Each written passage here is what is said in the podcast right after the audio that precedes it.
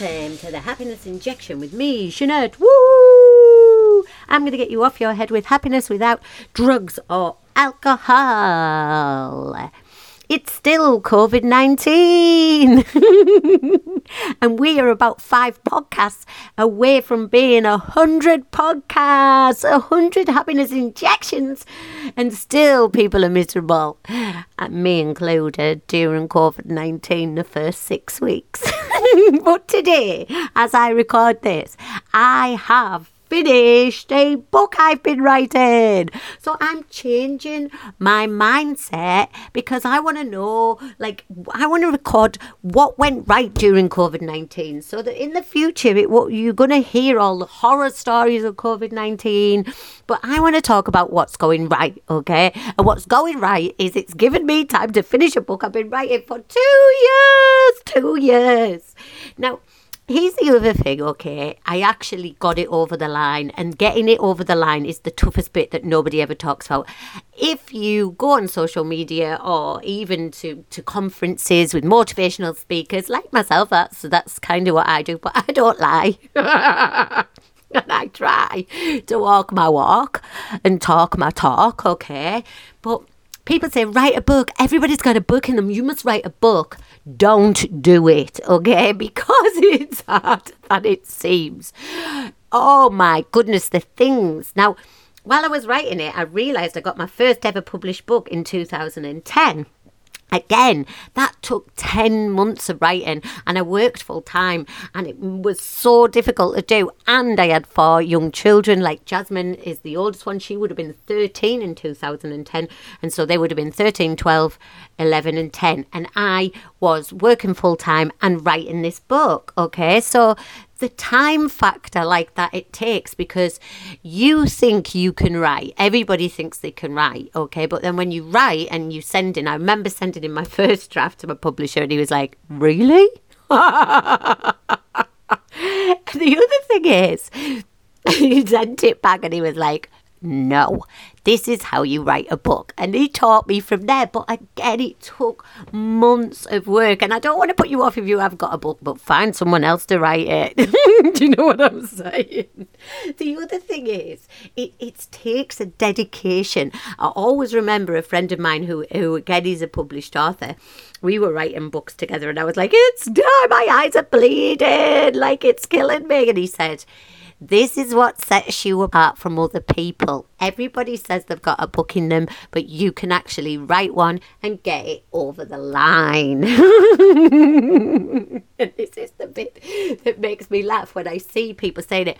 Oh, during COVID 19, like write a book. I'm just thinking of all those people who started and then went on the COVID emotional roller coaster of change up and down and up and down. Now, I actually am so fortunate because I have my mum who is a mechanical type of person. She is system. She was a head teacher. She she is so good with systems that she says she couldn't write a book, but when she does it with me, she is actually writing a book because she proofreads it, she corrects the terminology, she like rewrites bits that don't make sense, and you know, just just to give myself a big up and blow my own trumpet, but it's 75,000 words, okay? 75,000 words, and I've wrote every single one of them.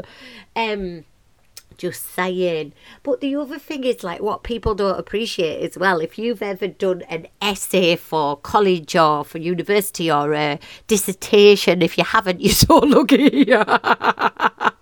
because you have to write something called a bibliography. And today I wrote my bibliography. It's the worst bit. I absolutely hate it. It took me four, five hours to write. I was like, my eyes again were just bleeding. In fact, I was having to take them out and roll them in vodka just to get through.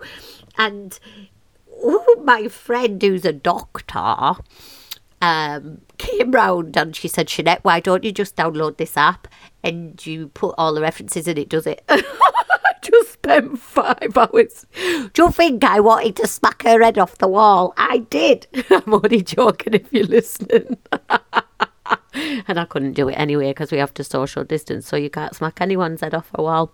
So, bibliographies, okay, there's a lot of words about bibliographies that I can't say, but the hardest part was getting it over the line. But guess what? About five minutes ago, I finished and I thought, I'm going to record a podcast about a podcast. I can't even talk. I realised so many things like I've got like a little room in my house um, where I do my writing, where I've been in lock and, lockdown, in lockdown, writing this book every day for the past two weeks. Um, and you almost need to live like a perfect life. You need not to have to cook a chicken dinner, or you need to not have your children coming in and out of your bedroom going, "Mom, blah blah blah blah blah," because you're like, "I'm trying to write." and know, a lot of dinners have been burnt in these past two weeks, but today the chicken, I put it on slow. you, I think as well, like you almost need to, if you want to be an author. Like I see um, Robin Sharma on Instagram, and he's amazing. But he like he he's like just so like he's got this lovely life in Canada with trees and and he can go out and and I'm locked in. he's writing his book and he's he's posting pictures of this beautiful white file and all these little tabs. If you've seen my study, it's just covered in paper. I write notes all over. I've got like post-it notes, and then they all fallen off, and then I can't find them. And um, I even started writing on bits of like cards that I've found, and now I've finished. My bin is just like like just so full, ready to go in the paper recycling. But I don't even want to do that because what if the bin man takes my ideas and writes the book quicker?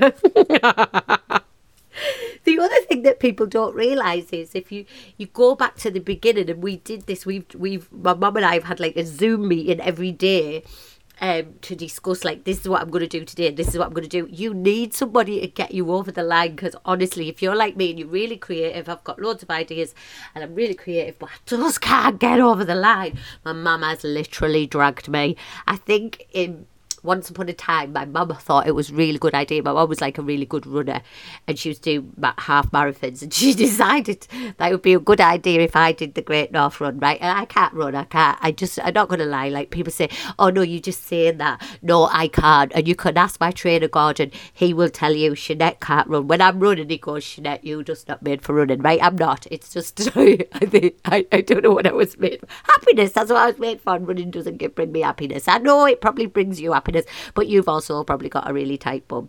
But I haven't. So she said, I can't even remember what it was. Yeah. So she said, let's do the Great North Run. Okay. So so I know that the podcast director will be crying laughing because she runs. And so we're doing the Great North Run. Right. I trained. I think I did train for it. I think I did. I did train for it actually. But on the day I wasn't very well. Um, and my mum thought I was making it up because I didn't want to do it.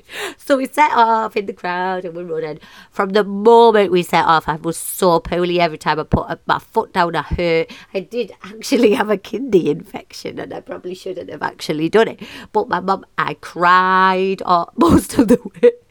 and then literally, if you've ever been to uh, South Shields where it where the Great North Run finishes, you like run round and then you run up the prom. I was literally sobbing, and my mum was dragging me. and that. I said to her, I am never ever doing a run ever again. And then you'll be proud to know I've stuck to that. But after you've wrote a book and the person is dragging you over the line, you will say, I am never writing a book again. You will say that. But then yesterday, or even this morning when I was out walking and I talked to my mum um, on the phone while I'm walking because obviously she's in uh, shielded lockdown. Um, and if you don't know what that is, uh, because you're listening in the future, then that's where they had to be locked down for 12 weeks and they can't even go out of their houses. Um, and she, I said to her, Oh, I've thought of this. Like when I was writing that chapter 10, which is about kindness, I said, There is a book in that about da da da. She went, Oh my goodness, have you just said? There's a book in that. and that's the thing Once you've written one, never ever write another one. You'll be pleased to know I've got loads of books and and actually just stick to children's books. They're shorter and much more fun.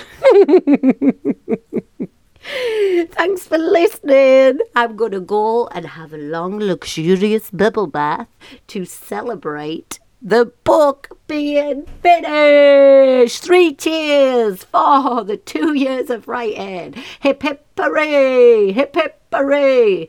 Oh no, hold on. That's only draft one. It's got to go to the publisher first and then it gets sent back again. So let's not celebrate too early, but let's celebrate that I actually got it over the line. Thanks for listening. Let me know at Bass and Jeanette what you're thinking and what's going on for you right now when you're listening to this. And subscribe because you will get my podcast straight away as soon as they are released. Happiness injections for your ears. See you next time. Bye.